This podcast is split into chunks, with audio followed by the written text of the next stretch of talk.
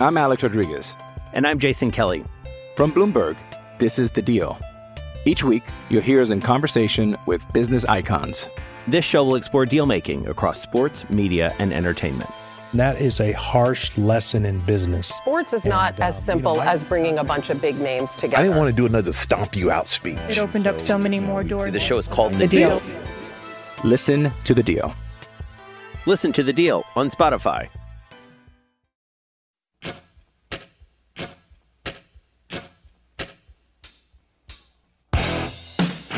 Hawkeye fans, get ready. It's time for the Hawkeye Nation radio show, powered by the Polk County I-Club on Des Moines Sports Station, 1460 AM and now 106.3 FM KXNO. And happy Thursday. Welcome to the HawkeyeNation.com radio show here on 106.3 KXNO. My name is Andrew Downs. Check us out at HawkeyeNation.com, the best coverage of Hawkeye sports anywhere. Even when things aren't going great, we're covering it from all angles. Uh, I'm joined by Joe Schmelka. He is our fearless leader over at HawkeyeNation.com, the president of the Polk County I-Club, and an all around great guy. What's up, Joe?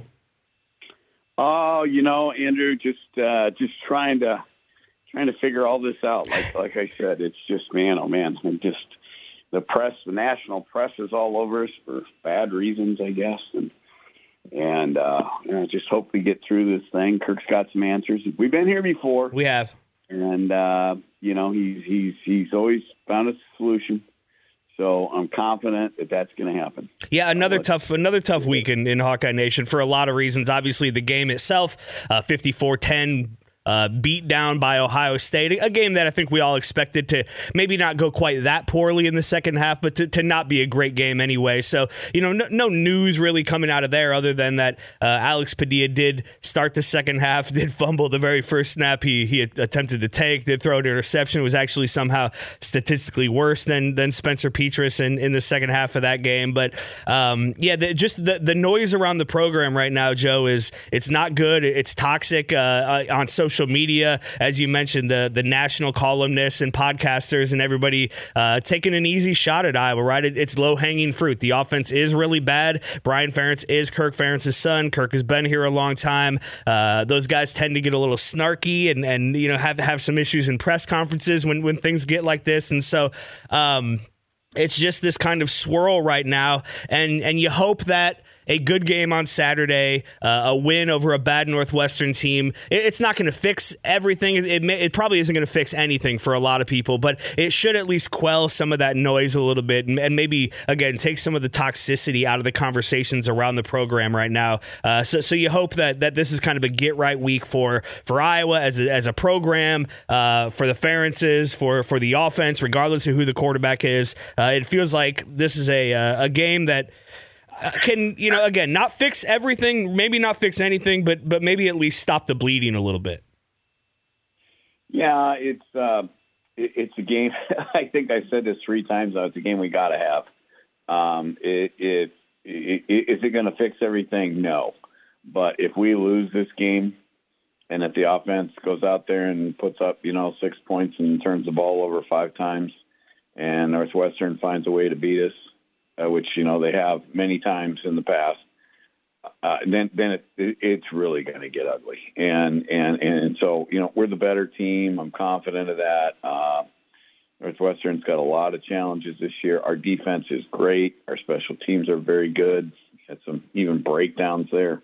A punter deciding he wants to take off and be a running back. um, but you know, it, you know, if he makes that play, hey, it's great. It's a nice play. But but he didn't miss missed it by about a yard or so. And and that's just kind of the way this offense has been this year. But yeah, we we need a win. I mean, a win cures a lot of uh, cures a lot of bad. Right? That's the number one stat. You can talk offensive rankings and not scoring points and everything like that, but uh, a 13 to three win is a heck of a lot better than a uh, 13 to 10 loss.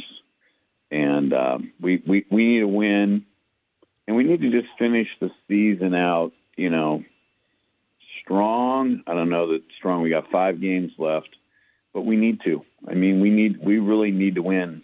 I th- I think we really need to win four of these last five games, and then I think you know everybody will settle down a little bit. Uh, Kirk has been here before. Uh, he will very patiently evaluate everything. Uh, he's not one of these guys that's going to snap his finger and all right, we're going to try this. All right, we're going to try that. Or we're going to do it. No, he's he, he's very patient. And just when you think, oh, he doesn't know what he's doing, you know, he, he proves us all wrong many times. And, uh, and and and I think I'm confident he'll get this thing turned around. Um, but yeah, it's uh, right now on the national basis, it's just kind of gotten out of control. It's like you said, we're we're the easy target right now, and everybody that wants uh, that has a podcast or you know whatever they want to take a shot at it. Uh, you know, you got reporters, and you know they're upset with the coach making seven million bucks a year. A lot of people are, I suppose. And uh, you know, and the team's the team's not performing at the level that Kirk wants it to, Brian wants it to, and I doubt there's anybody working any harder.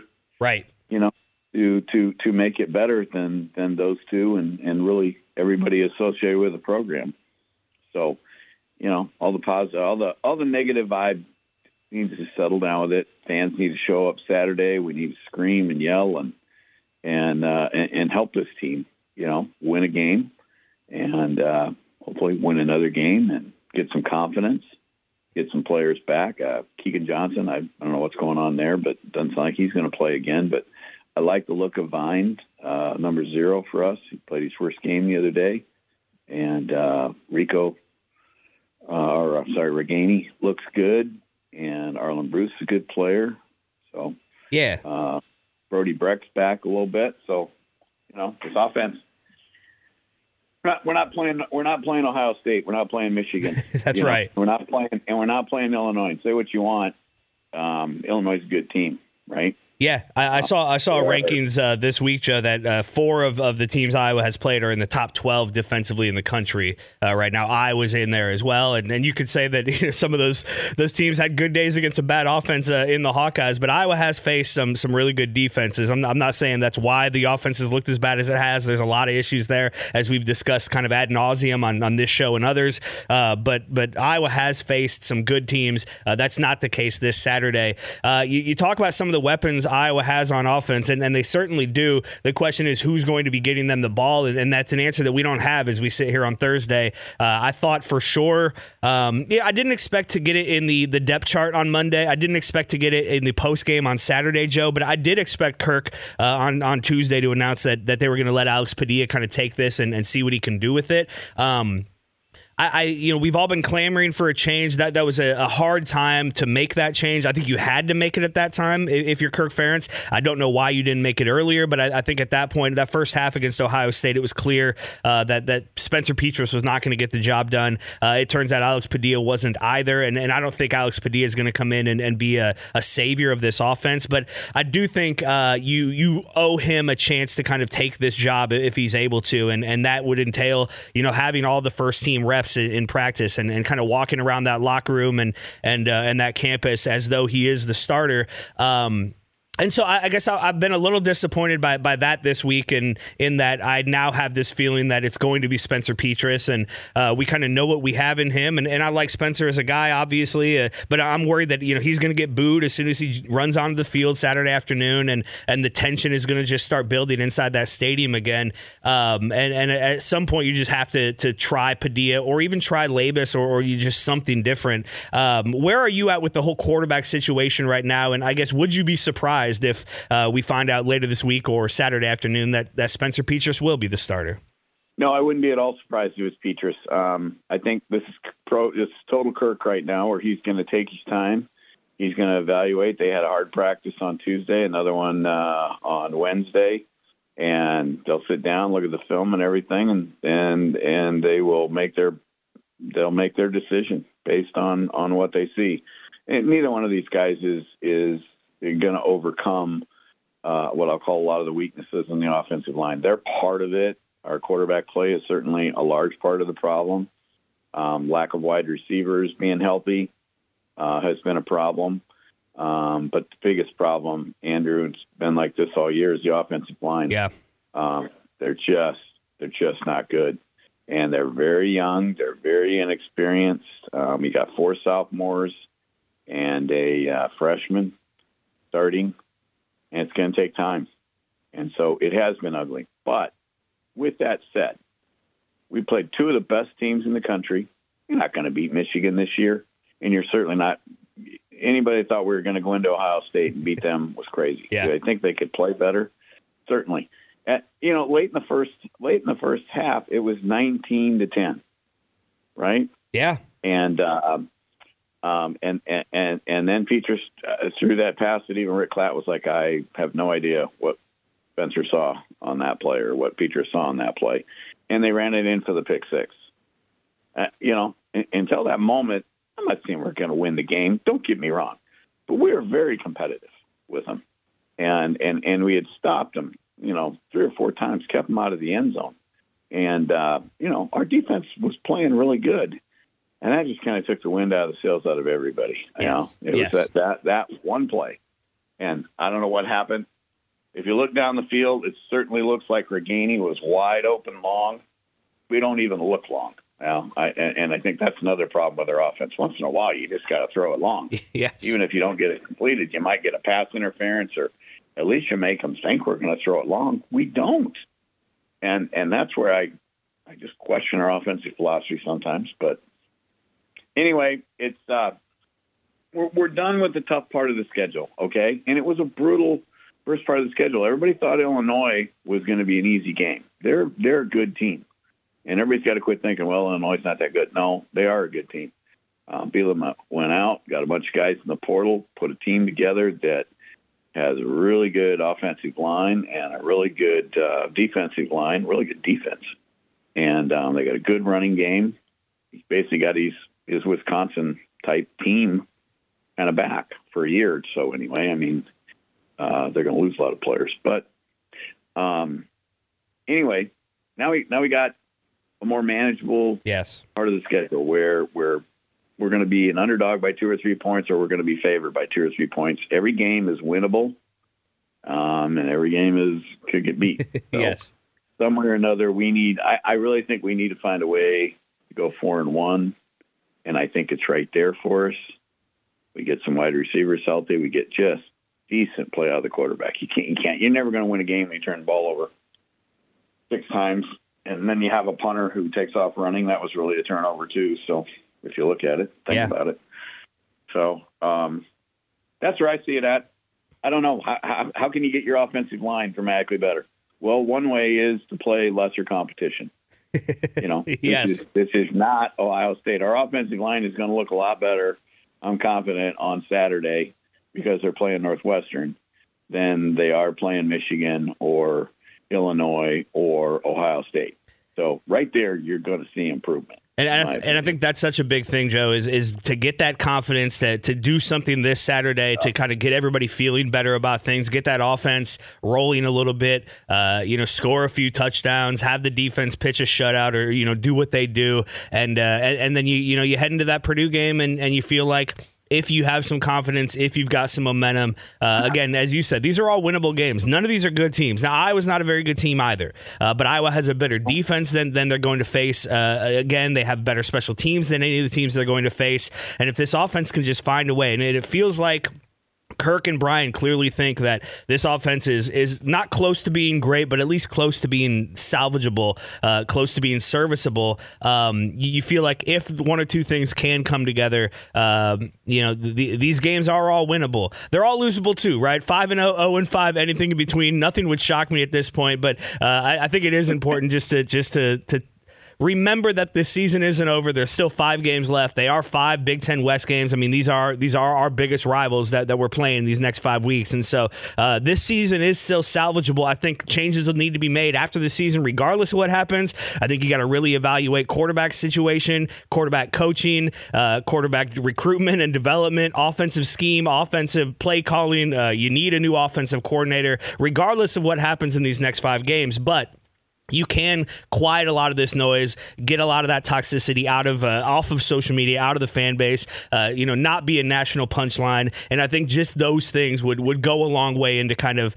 again quieting everything down. And and as I encourage people to do on, on the Hawkeye Nation podcast earlier this week, just take a breath, pump the brakes a little bit. Yeah, it's bad, but not every the, the sky is not falling. Uh, and and I think this this game at Northwestern is a big step to uh, in, in that direction. Totally, it is, and and everybody, like I said, everybody just needs to take a little bit of a deep breath and let's see how this season finishes out. You you, you don't base a season on on the first seven games. You base total season on on all twelve games, and then you hope to get to a bowl game. This team needs to get to a bowl game. Okay, they need those extra practices. We are the second youngest team in the Big Ten. All right, and and uh, you know we, we we've got to find a way to get there, and somehow or another we got to win three more games, four more games, and that's going to have a huge uh, help for us going into next year. If we don't get into a bowl game, or we don't get those practices over the winter, you know that that hurts. Um, that's when they really spend a lot of time working with these younger guys and and and working to develop them and do some extra things. So. I'm I'm confident. I mean, I I think we're going to come out. We're going to play well Saturday, like you said you know, somehow or another, if the offense could have put a ball in the end zone against Iowa State and a ball in the end zone, you had first and goal at the five. I mean, the defense teed it up. Yeah. Find a way to put the ball in the end zone there against against uh, Illinois. I, we're not. We don't have any of this stuff going on. right. We'll have been beaten by by uh, you know Michigan and Ohio State, and you, that's almost kind of expected this Yep. year. I mean, they're really, really good but we're just so inept on offense. It's just crazy how inept we are, and and making so many mistakes.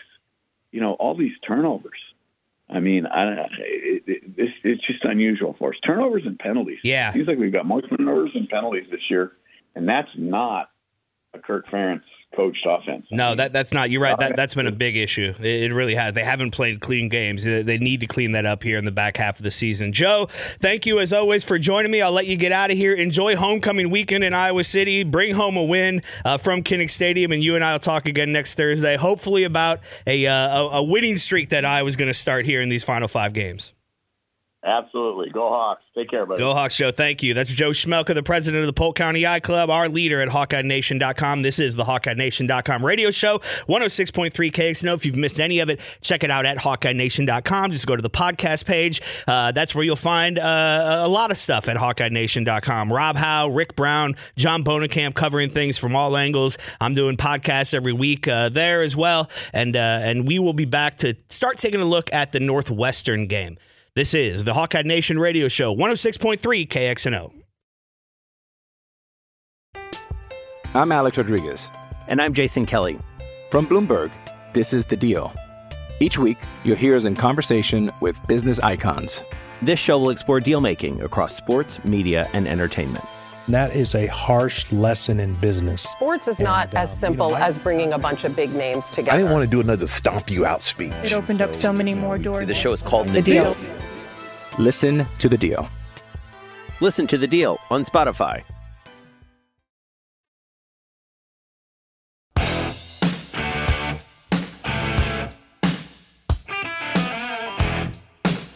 Let's get to this week's game. Iowa back home, riding a three-game losing streak, hosting Northwestern for a homecoming game Saturday at 2:30. At last check, the Hawkeyes are 11-point favorites. And my guest today covers Northwestern for Inside NU. It's editor-in-chief Gavin Dorsey. Gavin, thanks for the time today.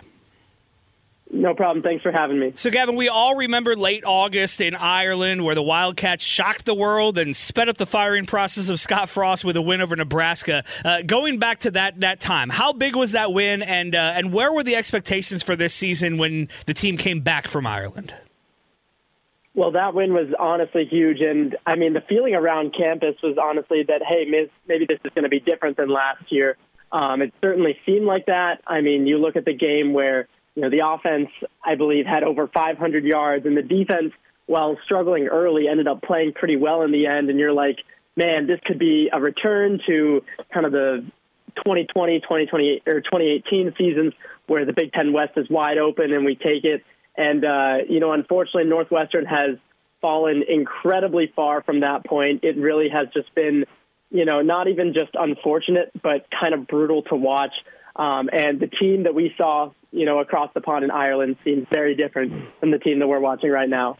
Yeah, you, you, you mentioned that. Obviously, things have not gone well since then. Six straight losses. What, what's been the most glaring issue for Northwestern in those six games? Well, I think when you look at the beginning of the season, the the issue was definitely the defense. I mean, the team, the defense was very susceptible to long plays. They were, you know, consistently getting torched over and over again. You know, the team allowed 31 points to Southern Illinois. Um, but also then when you kind of advance over the progression of the season, it's really been the offense that has struggled as well. Um, you know, only 14 combined points, a touchdown each against Penn State and Wisconsin, and the offense kind of struggled leading for or leading Pat Fitzgerald to make the switch eventually this past week uh, to Brendan Sullivan. So really, it's kind of been you know night and day whether which unit is going to have an off day. Um, I'd say the biggest issue is definitely the secondary. The defense is incredibly bad at giving up long plays and always seems to get gashed every game. Um, and that has led to the majority of their problems. Well, hey, I've got good news, news for you. You've got Iowa's offense uh, this week, and they don't seem capable of gashing anybody, but uh, we'll, we'll certainly get to that. Uh, Gavin, Ryan Hilinski out, Brendan Sullivan in at quarterback. Do you expect Sullivan to be the guy this weekend, and, and what does he bring to the offense that Hilinski doesn't? I do expect him to be the guy this weekend. I think he performed very well against Maryland, given the circumstances, obviously. Um, and he really just brings an amount of athleticism to the quarterback position that Northwestern hasn't had with Ryan Hilinski. Um, Hilinski obviously is supposed to be a kind of strong arm pocket passer, um, hasn't had really that great of a pocket presence since playing for Northwestern. And so with Sullivan, you know, even if his arm isn't necessarily as strong, you add that scrambling ability, that ability to run the football and confuse defenses that you really have seen so much in college football that you need to have in order to be a successful team. And so there's a lot that you can get from Brendan Sullivan as far as that and as far as that scrambling mobility. Um, and I really, I do expect him to be the guy probably for the rest of the season, maybe beyond if he plays well. Who else uh, offensively should Hawkeye fans be watching when Northwestern has the ball? Well, the big name obviously is Evan Hull. Um, you know, one of the best running backs in the Big Ten this year hasn't really had a lot of opportunities down the stretch as the offensive line has been suspect and the quarterback play has been suspect. But he is a threat both on the ground and through the air. Um, definitely somebody that the Hawkeyes should be watching. They'll remember him from last year when he had that fourth quarter touchdown to bring Northwestern to within a score. Um, obviously, the Hawkeyes ended up prevailing there, but Evan Hull is easily the biggest weapon on the offense um, and one that you know Northwestern should look to rely heavily on if they do want to compete with this Hawkeyes team. You talk about the defense being susceptible to some big plays, uh, but what what players or position groups have been playing well? Who, who should Iowa fans be focused on uh, on that side of the ball? Well, defensive end Adetomiwa Adebawore, uh, you know you can look up how to spell that yourself. Um, but he has been pretty great for Northwestern all year long um, in a general defensive line that has been struggling to get pressures. He's played pretty well this season. Uh, you could hear his name called in the late rounds of the NFL draft. I'd say he's definitely one of the few players on the defense who's played uh, great so far. Also in the secondary, you look and you see uh, Cam Mitchell, the starting quarterback or start, starting cornerback. Um, you know, as much as he's been dealing with injury and you know has allowed a couple big plays here and there, uh, generally he's been pretty solid uh, for the Wildcats in that secondary. And so those are in in a unit that has had a lot of dark spots. They are two bright spots. It's been a tough season for both of these teams, both of which are led by long tenured head coaches. Uh, is there any hot hot seat talk within the fan base when it comes to Pat Fitzgerald? The fan base, absolutely. Is it actually realistic? Probably not. Yeah. I think when you look at Pat Fitzgerald, he has become synonymous with Northwestern, not just with football, but within the university. And, you know, as much as a lot of the fan base is like getting up fire, everybody talks, um, I really don't think that Fitzgerald has gone before both the two coordinators are. And so, as much as a lot of people are realizing, hey, this could be our third three and nine season in four years, something's got to change. Um, I really don't see Fitzgerald being gone anytime soon uh, much much less before the coordinators are gone. But I'd say the the fan base is definitely getting impatient. Ah, the similarities are endless between these two programs right now. Uh, exactly, Gavin. This has been a back and forth rivalry for a long time. Northwestern has often been a thorn in the side of the Hawkeyes. We all know Pat Fitzgerald's history with Iowa and, and kind of how how he gets up for this game. What's your sense of kind of how the program and, and the fan base feel about Iowa? Like as in, in terms of the team, or yeah, in terms of I guess this just game coming up, as like a program overall. Well, I definitely feel like it's probably one of the you know better Big Ten rivalries that Northwestern has. I mean, obviously there's Illinois up until this past year. Uh, you know that had been pretty one-sided, but I feel like Iowa is just kind of every single year. You never really know who's going to win. And across both fan bases, I think it's really just this idea that both teams are kind of the epitome of Big Ten football. Strong defenses, maybe suspect offenses, and usually a pretty good run game. And I think every time that Northwestern plays Iowa, you honestly have no idea who's going to win. I think, you know, as much as it's probably both fan bases are not really looking forward to this game. I think it'll be a good one. He is inside NU editor in chief Gavin Dorsey, GJ Dorsey7 on Twitter. Give him a follow and check out his work at Inside NU. Gavin, thank you so much for the time, man. I really appreciate it. Absolutely. Thank you so much for having me.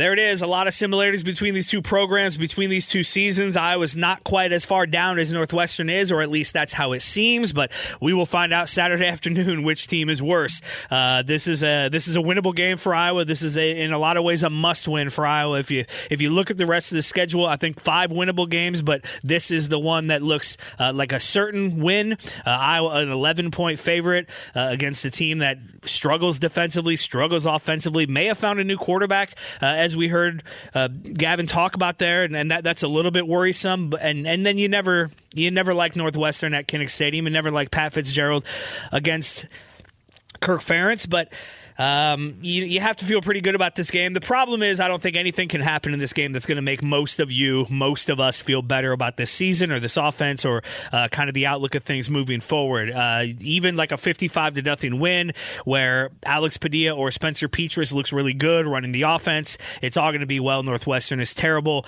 and uh, and you're going to have to do that time and time again here in these next five games. It'll be interesting to see how this one plays out it, it I'm just hoping that we have fun watching Iowa football once this season. And, and if that's going to happen, it could be this Saturday afternoon. Coming up next on the HawkeyeNation.com radio show here on 106.3 KXNO, I'm going to encourage you to take a breath.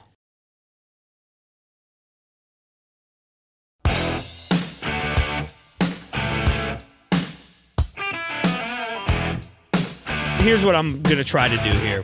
And, uh, and some of you aren't going to like it. Uh, some of you may be cheering in the background. Um, but I'm, I'm just going to be upfront about what, what my plan is here for the next several minutes uh, here on the Hawkeye Nation podcast. Uh, if this isn't what you're looking for, I understand. Uh, go ahead and go on with the rest of your day. Uh, join me tomorrow as I do a uh, opposition research podcast and start looking at the Northwestern game. Uh, join me after that game for an instant reaction podcast and check out HawkeyeNation.com for coverage of, of all Hawkeye sports in all areas. We had some really cool news out of the Iowa women's basketball program today is Caitlin Clark is a back-to-back preseason first-team All-American. That's the first Hawkeye women's basketball player to ever achieve that.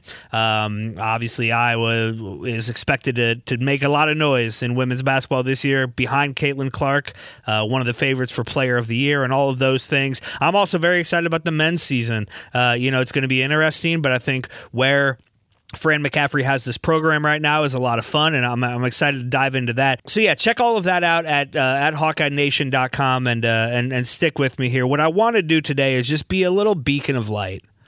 It's a little beacon of maybe not hope, uh, maybe of rationality in a really dark storm. And this is a dark storm. And I guess I'll start there by just kind of laying out, you know, all of the obvious the offense is terrible. Iowa was routed 54 10 by Ohio State. Um, things went from bad to worse for the Iowa offense. They they couldn't move the ball. Six turnovers should have been seven probably.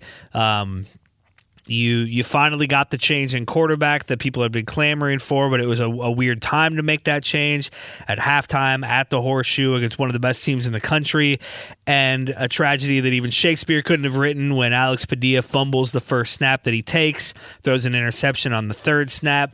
Uh, has a statistically worse game than Spencer Petras did in the first half, and and that's saying something. Petras threw an interception on his first snap threw a pick six, which really took Iowa out of the game at that point. Um, was never truly in the game. They had a lead thanks to an incredible play by Joe Evans, just an incredible individual effort uh, to to sack C.J. Stroud. uh, pick up, get up, pick up the football and run it into the end zone. Uh, in, incredible. Uh, and and for the Iowa defense to hold Ohio State to four field goals in that first half when Ohio State got the ball inside Iowa's 30 each of those four possessions. Um, you know, give up 54 points. It's hard to praise the offense a whole, or the defense rather, a whole lot. But uh, we we can do that. Those of us who watch the game and understand the context of all this uh, can, can, understand that a really good defense can give up 54 points when the floodgates break open uh, in the second half, when they're on the field constantly, and, and the offense can't uh, not just not do them any favors, but really really hurt them in, in a lot of ways by giving Ohio State short fields and all of that. Uh, so it went really really badly for Iowa on Saturday in Columbus it was and, and, things have gone really badly all season for Iowa's offense. So, like, I don't want to try to sugarcoat this. I don't want you to think that I'm going to try to make the case that Iowa is something it's not. I'm as frustrated by this as you are. I promise you. I hate watching this as much as you do. I promise you. This isn't fun. It's not fun for me. I know it's not fun for you. It's not fun for the players or the coaches or anybody involved. I'm not going to tell you to not be upset the season is bad. It's been bad. It's not over, but it's been awful, especially offensively. Again, there's no sugarcoating that. There's no denying it. And I haven't seen anybody try to defend this offense or the way it's played this season outside of, I guess, the coaching staff defending it to some extent, although that, that has really gone away uh, as well. Iowa has become a, a laughing stock nationally offensively. And it's it's low hanging fruit for national columnists and pundits and podcasters and broadcasters to talk about Iowa's offense and talk about the nepotism that is Brian Ferentz being the offensive coordinator and talk about the long tenure of Kirk Ferentz and how it's gotten stale and da da da da da. I get it. It's low hanging fruit. Um, to the national media, I know so many of them are listening hey, spare your worry or despair on our behalf. We'll be just fine. Don't feel sorry for us as Iowa fans. I just hate that. I hate that crap. Think about the fans. Think, yeah, we we we're here. We've been here. We know what's going on. We're more plugged in than you are. You're gonna do your little drive by on Iowa football and and try to make it as though you're you're speaking on behalf of us. Now we're good. We're okay. Spare it for us. Don't feel sorry for us we got ourselves into this. We'll get ourselves out of it. Um, I also just want to kind of dismiss a couple of things out of hand. I do not believe that Kirk Ferentz is trolling us when he talks to the media, when he talks about practice, when he talks about Spencer Petras giving them the best chance to win. I do not believe he's doing it just because he's so stubborn and I do not believe he's doing it out of pride. I also don't believe he's doing it because Brian Ferentz is his son. Now, as a father, I understand it would be difficult to look objectively at your kid. Is Kirk Ferentz too proud? Yeah, maybe. That's not why he's doing this. Is he too stubborn? Yeah, again, maybe. But that's not why he's doing this. He's not intentionally doing this. And that's the part of this. It's fun to have that conversation. I know it's fun to make our jokes on Twitter and on podcast. I get it. I'm there too, right? But I do not believe that Kirk Ferentz is doing this for any reason other than that this is what, what he thinks is best for the team. I'm not going to cross that line. I'm not going to go there. And, and, maybe you are, and maybe I'm a I'm too big of a defender of his, and maybe I'm, you know, a, a coach defender in general because you've heard me on this podcast defending Fran McCaffery for a long time. Um, and Kirk Ferentz doesn't need me to defend him. But I do not believe, and I will not entertain the thought that this is some sort of intentional thing to like screw us over or to show us or to show the media or to prove people wrong, right? I do not believe he's putting Spencer Petras out there or he's afraid. I've seen this. He's afraid that Alex Padilla is going to do do well and make him and Brian look bad. So he doesn't want. That's why they put him out there against Ohio State because they knew he would look bad. And if they, if they if they put him out there against Northwestern and he looks good, it's going to make Kirk Ferentz look bad. No. Winning makes Kirk Ferentz look good. Losing makes Kirk Ferentz look bad. Period. Period. So I, I, I want to dismiss all of that. Also, again, I'm as frustrated by this as you are. I, I have eyes. I see this. I see this offense. I don't like it. I get upset every Saturday watching it. But what I'm trying to do is just give a little bit of context and maybe just encourage you to take a breath, to tap the brakes, to slow down. Because what I've seen this week, and it's been growing over the last couple of weeks, but this week in particular, and it's kind of blowing up again this afternoon as Kirk Ferentz uh, had the audacity to say something bad about the media. Um, is this anti Kirk Ferentz sentiment, and not even just an anti Kirk Ferentz sentiment, a sentiment that he it's his tenure is over and it's time to move on. I just I don't think we are there yet. First of all, it's not realistic. He's owed too much money. He has Gary Barta by the short hairs. Um, it's not going to happen. I don't believe Kirk Ferentz is going to retire after this season. I don't. I also don't believe it's time to run him out of town. I think talk of his legacy, talk of the state of the program being in shambles is going too far. It's a it's an emotional reaction to a bad season.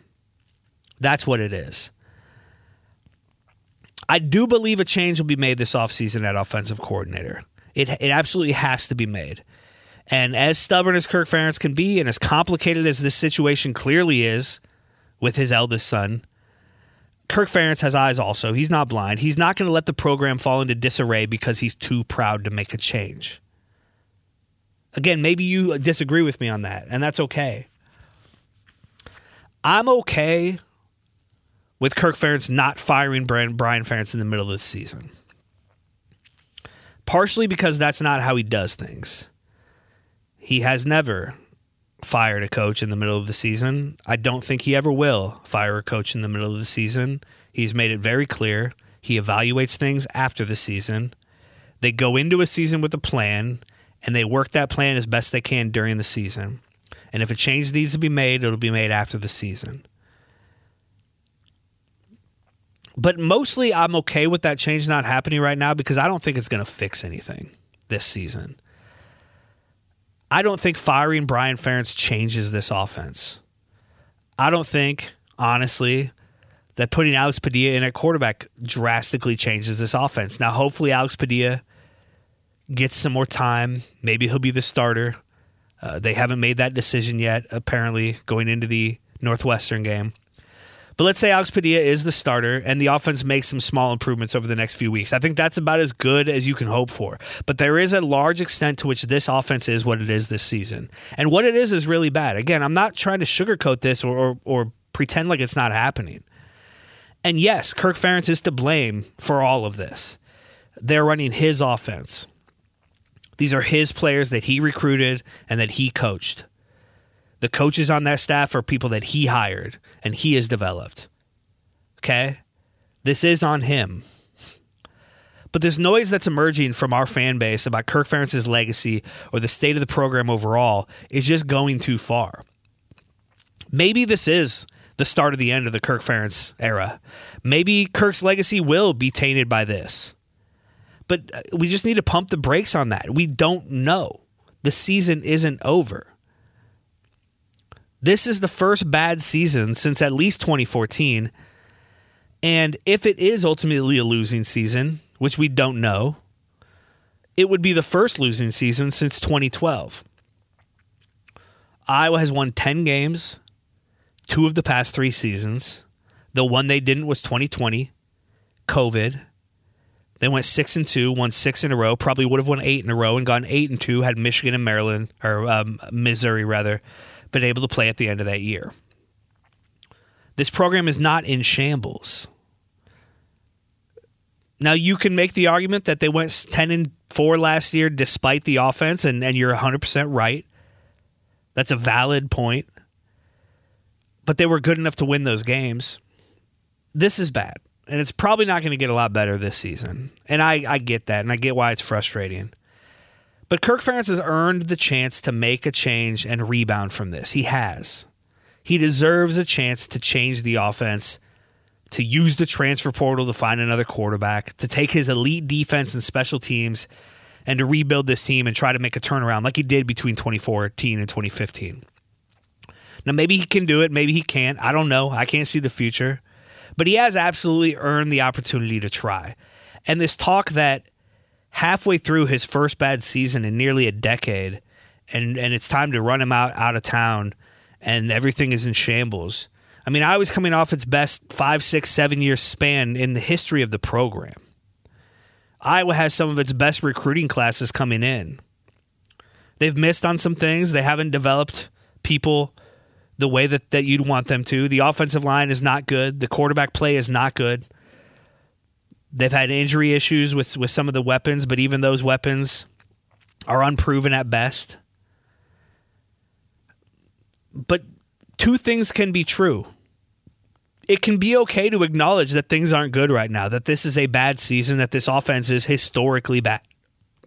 And also acknowledge that Kirk Ferentz doesn't need to be fired because he's had one bad season. It has to be okay for Iowa to have a bad season now and then. It just does. It has to be okay. If you want a team that's never going to have a bad season, that's never going to have a losing record, that's never going to win fewer than 10 games, there's a bunch of those out there. I would encourage you to go be a fan of those teams. And I'm not trying to be a I'm not trying to say you're you're not a real Hawkeye fan, but let's just try to be realistic about this. Just take a breath, pump the brakes. That's what I'm asking. That's what I'm saying. I'm not saying be happy about this. I'm not saying don't care about this.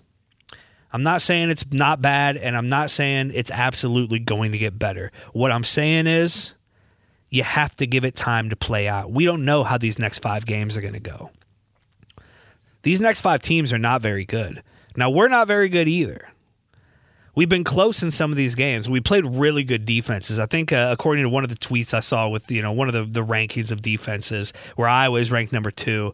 I think four of our games have been against top twelve defenses this year. Now, I, I, this offense probably wouldn't look good against the Sisters of the Poor, but you have to put some context into this, right, and acknowledge some of this. I hope Alex Padilla wins this job this week. I don't know how he hasn't already. That's frustrating to me also. I don't know why you don't just give him this week for sure, regardless of what happens in practice. Um, give him a week with the ones, give him a legitimate opportunity, give him a team a, a game against a bad defense in Northwestern to gain some confidence, to earn some trust, to earn some fans. At the very least, don't let Spencer Petras go out there and get booed by 65,000 or however many show up on Saturday afternoon. You put Alex Padilla out there, he's going to get cheered. You put Spencer Petras out there, he's going to get booed. Now, they're all going to get booed if it doesn't look good. And that's too bad, but that's where we are. But we don't know how this season is going to go yet. We don't know that they're a 3 and 9 team. They could be. They could be a 7 and a 7 and 5 team. All right? And and and again, I want to make this clear, even if they are a 7 and 5 team, that doesn't absolve any of the blame for any of the issues we've seen. I don't think the offense is going to change drastically, even if they win some of these games. And I do think changes will need to be made in the offseason. I think Kirk Ferentz has earned the opportunity to make those changes. Now, if I'm a betting man, do I bet that he allows whoever the next offensive coordinator is to come in and drastically change things? No, probably not. Probably not but he's earned the right to, to try. If I'm a betting man, do I bet that Iowa wins four of its next five games and ends up having a decent season? No, I, I, I would not bet that. But they deserve the chance to try and to, to throw the baby out with the bathwater halfway through the first bad season in a decade is unfathomable to me. I just don't understand. I get the frustration, I get the anger. I get why it's aimed at Kirk Ferentz. It should be. It's why he makes that salary. It's why he has that job. It's what he's dealt with for 25 years. It's why he's there. I get it. But man, there needs to be just a little bit of restraint or maybe just a little bit of context. I just I've I've been disappointed by the number of people and the type of people I've seen turn tail this quickly on this program. And I know you're doing it out of the goodness of your hearts. I know you're doing it because you love the Hawkeyes and you want to see them do well. And it hurts you like it hurts me to have them not doing well. I get all that. Take a breath. If you don't want to watch Saturday, don't watch. If you can't watch the rest of the games, don't. But starting to GoFundMe to fire Kirk Ferentz, saying you're going to fly a banner over the stadium saying fire Kirk Ferentz, it's crazy. It's crazy. So, that's where I'm at with that. Thank you so much for listening to the Hawkeye Nation radio show here on 106.3 KXNO. If you missed any of the show, check it out on the podcast page at HawkeyeNation.com or just search Hawkeye Nation wherever you get your podcasts. Love you to rate and subscribe and let us know how we're doing. Uh, visit HawkeyeNation.com. Thank you so much for listening, and go Hawks.